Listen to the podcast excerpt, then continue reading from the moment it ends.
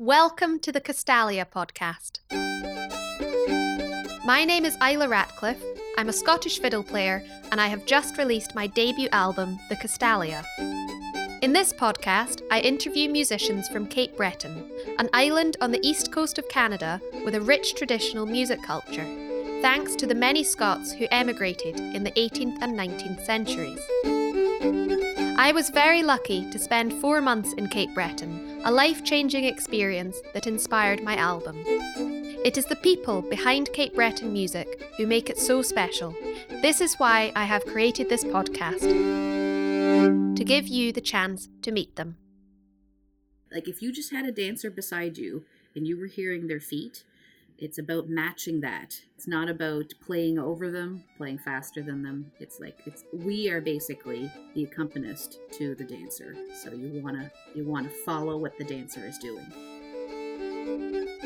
Today I'm speaking to Mairi Rankin, a fantastic fiddle player from Mabou, Cape Breton. She performs with several bands, Beolach, The Outside Track, and her duo with cellist Eric Wright. Our paths didn't cross when I was in Cape Breton, so it was lovely to connect with her on this podcast. I've been playing fiddle and step dancing and sometimes singing uh, for the last 20 plus years as a quotation professional musician. So, first question What is your favourite thing about Cape Breton music? My favourite thing about Cape Breton music involves the fact that the dancing culture is so closely linked with the music.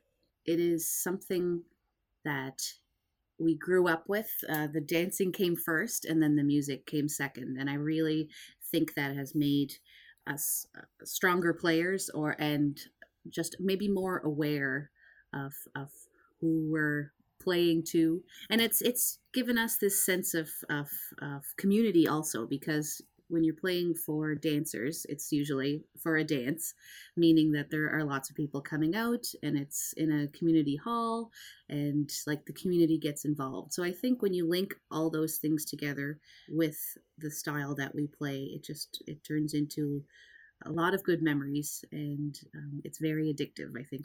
And secondly, why do you play music and dance?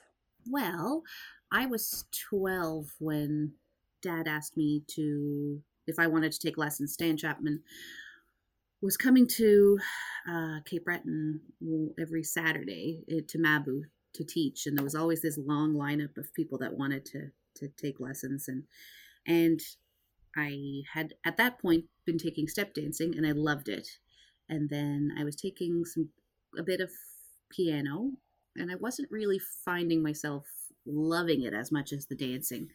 Um, but then once the fiddle uh, lesson started, it was like that kind of light bulb moment went. And so from that point, I don't, it never occurred to me that I would not do it from that point on. I, it was just kind of, this is part of my life. And when you put that much time and practice and effort and hours and visiting and learning uh, into something, it's it's very difficult in my mind at that time to like walk away from it. You know, when when I graduated, I went to art college and I was there for a couple of years, but the music was like still underlying. There was like it's what I felt comfortable in. It felt like this is what I should be doing. And at that point, also, late 90s, early 2000s was this era of Cape Breton artists really taking off and being on television and being on the radio and traveling to Ireland and traveling to Scotland and and making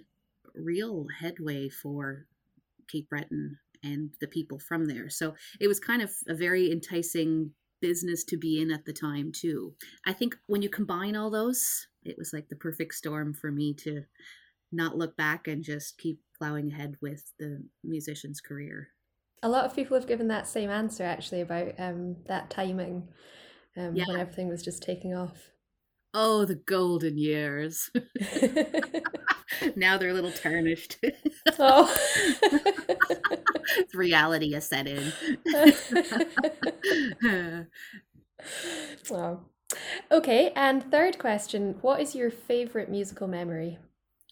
Um, I was thinking about that uh, last night. I was just trying to go over my mind of like just certain times when when I felt like it all clicked together. And there's, you know, I think for for the arts, you put everything into it, and there's a lot of passion and there's a lot of energy, and but sometimes things don't work out. And kind of majority of the time things don't work out as planned you have to be very adaptable but what what stands out to me are certain memories that made me continue playing music. The first one was taking lessons with Stan Chapman in our little group on Saturday mornings, and we had been learning a couple of jigs. I think it was um, Jan Allen's jig and Stan Chapman's. Uh, no, uh, J- Stan Chapman's actually. Yeah, it was written by Jerry Holland, and we had been practicing it for quite a while.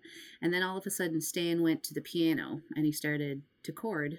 And it was like this moment happened when when you put the accompaniment with the tune and like how great that all sounds and to like a 12 year old kid i was it was that was something that you know i still remember and that kind of like the the hair on your arm goes up and it's you can't kind of recreate those those feelings. It's just something natural that happens. And another time it was that same feeling of playing music. And in cape breton you you visited cape breton. Yeah. so you know you you know that everybody loves the music.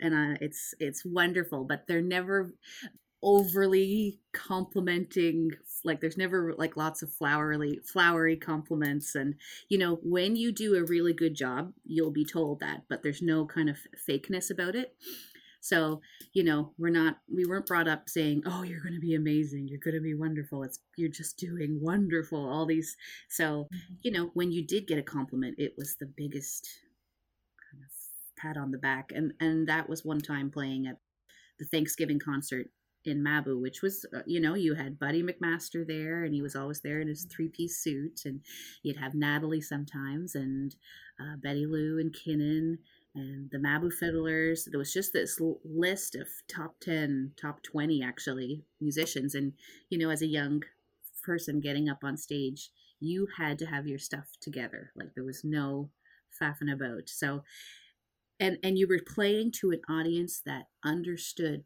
every tune and they were listening intently to everything. So, you know, when you go from the Strathspey into the reels, I think when they clap at that point, you know you're doing well. Mm-hmm. So when they did, I was just like, you know, th- that feeling again. It's like, okay, you put some work into it, you've put effort into it, and and that's their way of showing you they're sitting intently and appreciating it. So it's a couple of those things that have just boosted me to you know, to keep going. And those are a couple of the memories that just have stuck with me. That transition from Strathspey to reel and Cape Breton music was just I, I really strongly remember hearing it for the first time when I was in Cape Breton and just I don't know, it it maybe sounds a bit strange to anyone who doesn't play music, but it was just that aspect that just totally caught me and it just mm-hmm. yeah, just fell in love with it. It's so unique.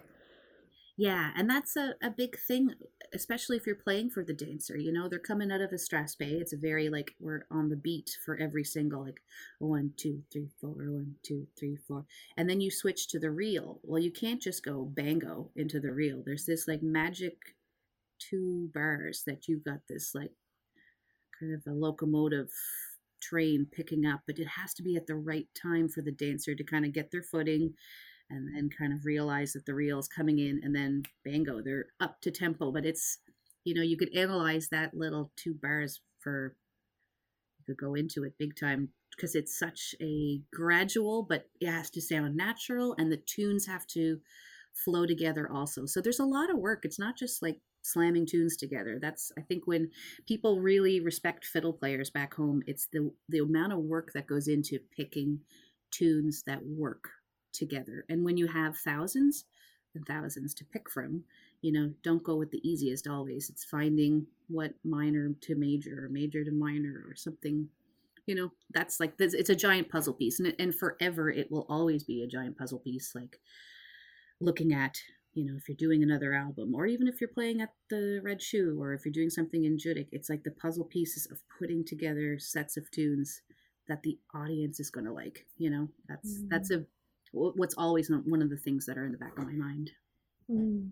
And is that a constant kind of task that you always have to think of, or does it get easier once you've mastered it? no or- when you get older you're forgetting everything no that's the biggest thing for me and, and i've really found with covid this these two years of not playing um has been i've been teaching which has been excellent excellent for keeping mobility um and you know just playing generally but not for the blocks of tunes when you have to just kind of whip them off your mind you know like here's a eight minute blast of tunes that you're just whipping out one after the other i can't I, I that's just the way my brain works. I really need to kind of put things together in sets.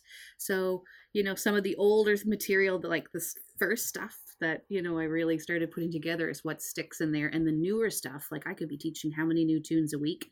That's not staying in there because it's not a lot of it's now. I'm just using sheet music. Whereas when it was from learning by ear it sticks in there. And it just comes down to making more time uh, to put the put the tunes together and just focusing. That's another important word focusing for you know even if it was an hour or two a day. If i did that for maybe a week i'd feel a lot more comfortable walking into these three or four hour gigs. So i Mm. have some homework to do before the summer starts. Yeah. No, it must take a lot of stamina. My first day in Cape Breton, I went to the Red Shoe Pub and Andrea Beaton was playing Troy MacGillivray, Kinnon Beaton. And I just remember sitting there in awe of how long they played for. It just like tune after tune after tune. It's, so yeah, it must take incredible stamina. It does. And it's funny, like, because we didn't know any different, that's what everybody did. And I think that's, uh, it's been a huge part of keeping the culture alive. Because I remember talking to Andrea uh, this winter, and she said, she, we were talking about the same thing about how we're kind of losing these tunes because we're not playing them out in public. And she said, when she was gung ho, like flat out playing in her early 20s, she played two four hour gigs back to back and she played maybe three tunes twice so think of how many tunes that would be. So you know and her brain is amazing but that's when you think about it that's keeping a culture alive right? Because Mhm. if somebody was recording that they could go home and they would have four hours of music where it's different tunes you know and then go to the next gig and record her again. There's another four hours of sets. And that's what I kind of do when I I need just to start getting myself ready for playing again. I'll just put on a um, there's some great party tapes or some CDs. I'm dating myself, but um, of house parties, and you know, there's five different fiddle players at a at a house party, and they all just play a bunch of tunes, and I'll like sit there and play along with them. And be like, oh, I forgot about that one. That's a good set. Like, put that in a G group, or put that in an E minor group, or or just I have to write them down too, and then then slowly but surely it comes back. So it's just taking a lot longer now. and with all those tunes to choose from, what is Yeah. your favorite? Oh, actually, there's that's an easy one because I just there's three that I love the most. Hull's Reel, that was written by John Morris Rankin. So he's written that one. Uh, Hull's Reel is just my go-to. I love it. Um, the Last March is another tune that he wrote that I just love the the chord progressions that go along with the tune. And Flora McDonald's, it's the E minor E reel, and that's a great one to come out of like Bachawachen, the Strathspey. It's just those two flow together so well because you can start it a little bit slower and then just build it up, and it just builds and builds and builds in intensity. So those three would be my top pick. Oh, three great tunes. Thanks. Um, so I'm interested in the range of different projects that you're involved in. Um, there's quite a few different musical styles that you play in with your different collaborations. Um, so can you tell listeners a little bit about what different groups you play in? Yes, um, I've played with Beolach, which is um, a band from Cape Breton. It's gone through a couple of different lineup changes, but that can be expected as we started 21 years ago, uh, maybe even longer. So that has been kind of my true to the roots band. I would consider that um, with with Wendy MacIsaac and Mac Morin, and Matt MacIsaac is now the the formation that we have as Beolach. So it's pipes, uh, piano, and two fiddles with dance and guitar. That is what we we try to involve as much of the old trad roots of, of, of what we play with progressive new a bit of new chords and chording style but the mandate like what we really we don't want to push it too far outside the box we want to make solid like when you hear it you'd be like that is cape breton and that is a strong sound that is just kind of what we've always felt with with with Beolach. And then in 2009, I joined the Outside Track, which are the lovely girls from the UK and Ireland with Ailie Robertson and Fiona Black and Teresa Horgan. That is a wonderful way of exploring all different types of music and styles and rhythms and it's a it's pushed me out of comfort zones so many times definitely um, a different approach to to group work because with Beolach it's kind of we're all from Cape Breton. We all get what the Strathspey pace is going to be or the reel or whereas with Cape Breton Ireland and Scotland and very varying different backgrounds, it's kind of like, well, why do we have to play it like that? We can take it and try it this way or try it this way. And it's been a really, really amazing approach over the years for me to open my eyes and like not be closed minded about, you know, it has to it has to be this way. Then I have um, my last project is with Eric Wright, the cellist from the Fretless. Um, Eric is from Vermont, and he went to Berklee. And yeah, we met, um, I think, at a, a music camp in Saskatchewan. And instantly, I think we're the female and male version of ourselves, so we could be extremely annoying if you see the two of us in public. we're extremely extroverted. Uh, so not for people who want peace and quiet. Um, but uh, yeah, I, we don't get to see each other very much, but we've had this kind of project in the works and um, we got it up and running and made an album a couple of years ago. So it's the, called the Cabin Sessions. And what was neat with Eric is that he grew up in Vermont. Um, his family's really into old time music, a bit of bluegrass.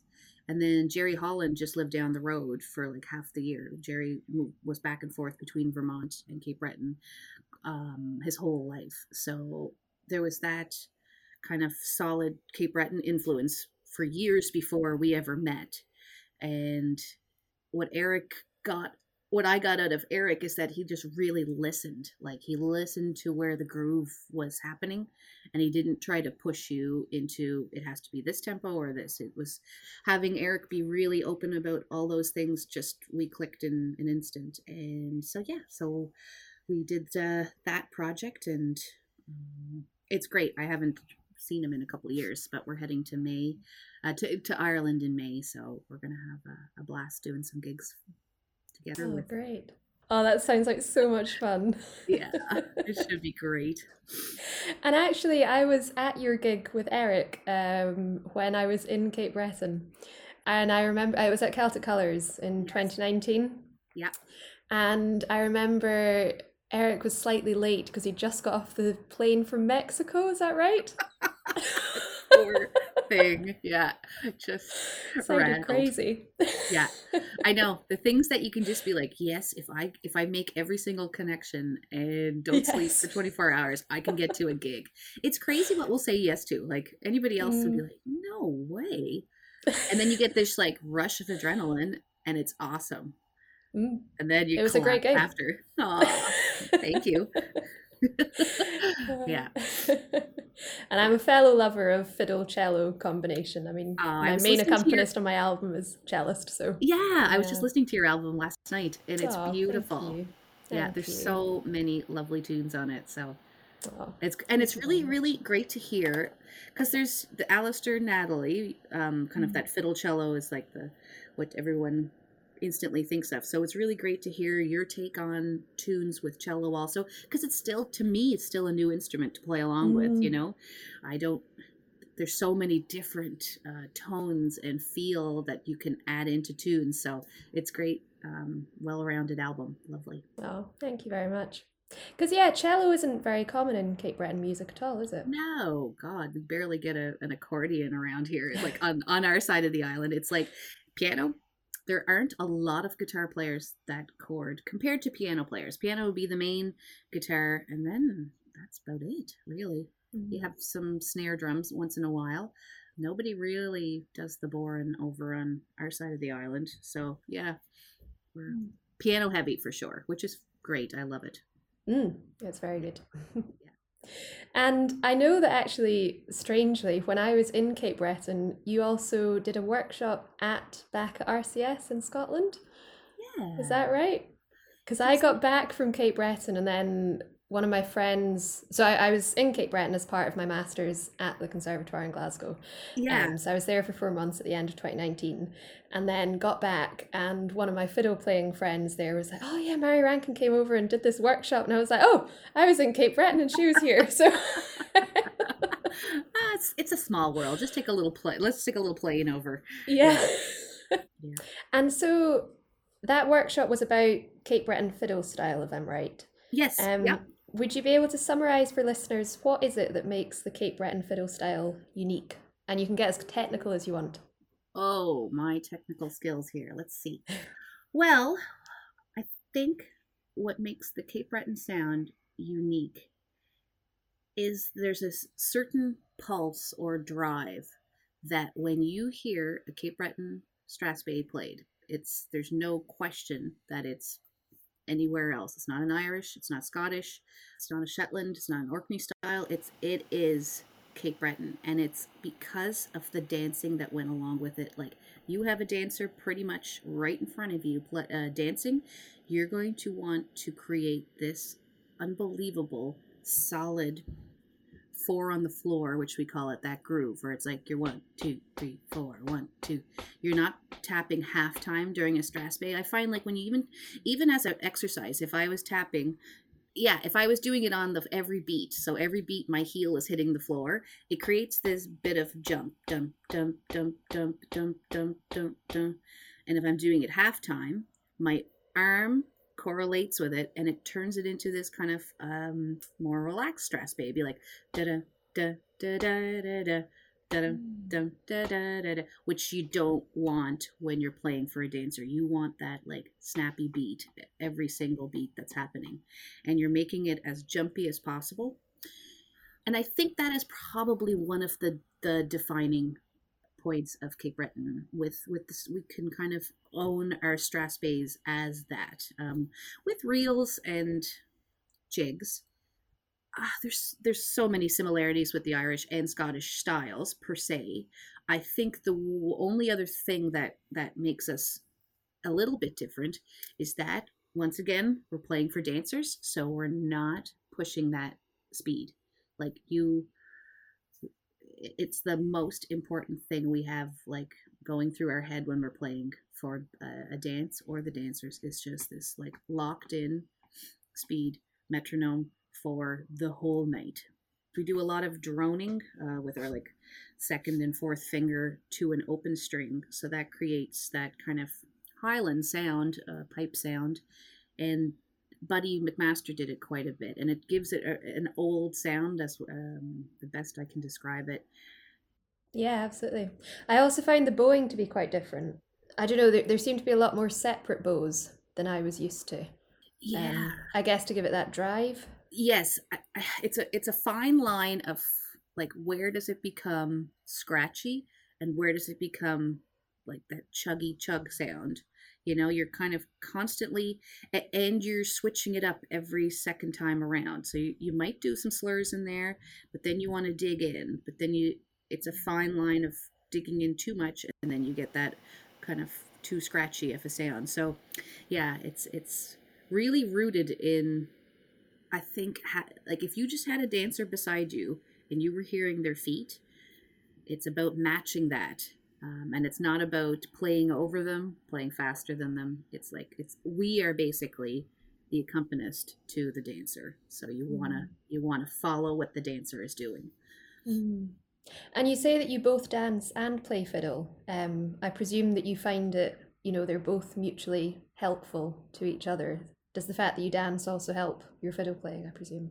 Yeah, I think it's just it's just given me an awareness before I started fiddle. Like this is Mm. what a Strathspey tempo should be, and if you do it too fast, unfortunately, people just don't like it. Like it's very simple. They'll just tell you, you know, if it's too fast or too slow, they'll let you know. Uh, and there's a way of you know, yes, they'll let you know, but having that kind of um, metronome built in as a kid when you don't even know you have it is the nicest thing in the world and i still i find myself like having sped up over the years playing with with all the different bands it'll be it'll always be in the back of my mind which is probably a good thing Mm, yeah, yeah. And on those same lines, do you find that playing in all these different groups with slightly different styles, has that also affected your playing? Think it has. Yep. Mm. when i was listening back to just some older stuff i sounded definitely more cape breton. And um, now i think there's a bit more uh, it, other influences which is fine. I just have to always know where i am and where i'm playing and like it um what my audience is. And i think that's like one of the most important rule of thumbs uh, this is where i could start a war because you should play what you want to play and blah blah blah. And it's like yeah um there are but knowing your audience does help. And when you're in cape breton they want to hear a march four or five Strathspeys and eight reels put together. Like they're like if you're playing for an afternoon that type of set is what people love. And then i mix it up. I kind of i love playing waltzes and slow airs which some players don't like doing but i throw that in quite a bit when i have to play these gigs and i love it. And there's people that come up and say you know we love that you're you do that and then there's some people are like hurry up and get on with it. They want to hear they want to hear the faster music right? So so and then when you're when we're beolach we have our sets that we play and when we're outside track we have our sets that we play on stage. But we try to combine the fact that we get like a scottish bit in there's a little bit of a cape breton bit there's a bit of the irish so that hopefully the audience goes away with like wow there's like three four different styles going on but it blends. So yeah it's a it's a balancing act the whole time and i love i love love love irish music um and i love irish tunes. And you know you just have to know your audi- audience also uh because sometimes they just don't like irish tunes and it's like you're like oh okay. Uh, so you just it's but that's good for building your repertoire right? You know and knowing your audience i think that is kind of a, an important thing if you if you're in the music industry. Yeah, very true. And I heard that square dances are back this summer. Will you be out playing at them? um i just played one on friday night. We had the first one uh in mabou there was so many young people out which is a rarity like there was so many young people that came to this dance and like got up and did like the solo. There was so many guys that got up and step danced that I was like i haven't seen these mm. people ever. So i hope people start coming back to the dances. I think the dances have been struggling for years and years and years and it's really sad to have seen it like booming and ha- like it was the best night out and everybody used to go and then like you know not enough people at the dance to have two sets you know and that's so I think after COVID, people are going to be a little bit more appreciative. Yeah, this summer I don't think I'm playing any dances um, between all the other the bands and whatnot and traveling. It's just going to be full on. So, but I'd like to if I'm home, I will definitely go to one for sure. Mm. Yeah, I loved going to square dances when I was in Cape Breton. It's Yeah. you know, there's something just about the community that it creates and it brings everyone together and it's just a really Oh, good night out. I mean, do you see somebody with a scowl on their face when they're dancing a set? It's like no, unless you're playing too fast. Hold on. Hopefully, you don't see anybody with a scowl on. and it was also really welcoming as well. I mean, I'd never step danced. Well, I'd done maybe two step dance workshops in Scotland or something. Yeah, yeah. But um, no, it was so welcoming and lovely. Oh, totally. And it's like you don't if you can get the hop step down and the jig step, you're Mm. you can last all night long because people you know you get tired after dancing how many sets so you you know you just kind of sh- you can shuffle your way through a lot of the sets it doesn't have to be fancy footwork and and they'd love seeing a new face at the dance you'd be the talk of the town i bet she had an accent and everything you'd yes, be I got that exotic you'd be exotic in sydney yeah, as soon as I opened my mouth, they noticed the Scottish accent. In return, I love the Cape Breton accent. So, yeah it's You know. the hard R's. Mm. yeah we have um, so what's coming up next for you with your various different bands? Um, uh, well, Beolach, we're heading down to Florida for a gig um, at the end of April, and then I'm flying from there over to Ireland to do the Tim Eady and Eric Wright tour with the Network Ireland. And then I come home for a couple of days, and then I go to British Columbia for two weeks, and then I fly to Denmark with and with Troy and MacGillivray and Wendy and Mac. And then I'm home. And then for this that's that's June pretty much taken care of. And then summertime I've been asked to teach at Fiddle Tunes, which is the um, great school uh teach uh, f- obviously fiddle music and and whatnot in Seattle. And then we're gonna go play in Montana with Beolach at the National Folk Festival, which is an amazing folk festival. We're very lucky to be asked for that. It's a it's a very prestigious uh, festival, so we're looking forward to that. And then there's a bunch of stuff in Cape Breton with Beolach, and we'll be back and forth. That'll take us up to pretty much the fall. So Oh, it must, must be nice to be busy being out on the road again. it is. I'm I'm looking forward. I, it's still it's all worrisome. Anything can happen, you know. Like knock on wood, nobody gets sick, but um, yeah, I've been feeling like it's time to play some music soon, and it's just yeah to get back to the real world. Oh, well, thank you so much for taking the time to chat to me today, Mairi. It's been lovely having Oh. you on the podcast. Thank you so much for having me. I really appreciate it. Thank you so much to Maddie for taking the time to chat to me about her music, and of course, a big thank you to you for joining us. You can find Maddie's music at beolach.ca, theoutsidetrack.com, and rankinandwright.com. If you would like to buy my album The Castalia, it is available on Bandcamp or at my website, islaratcliff.com. See you next time.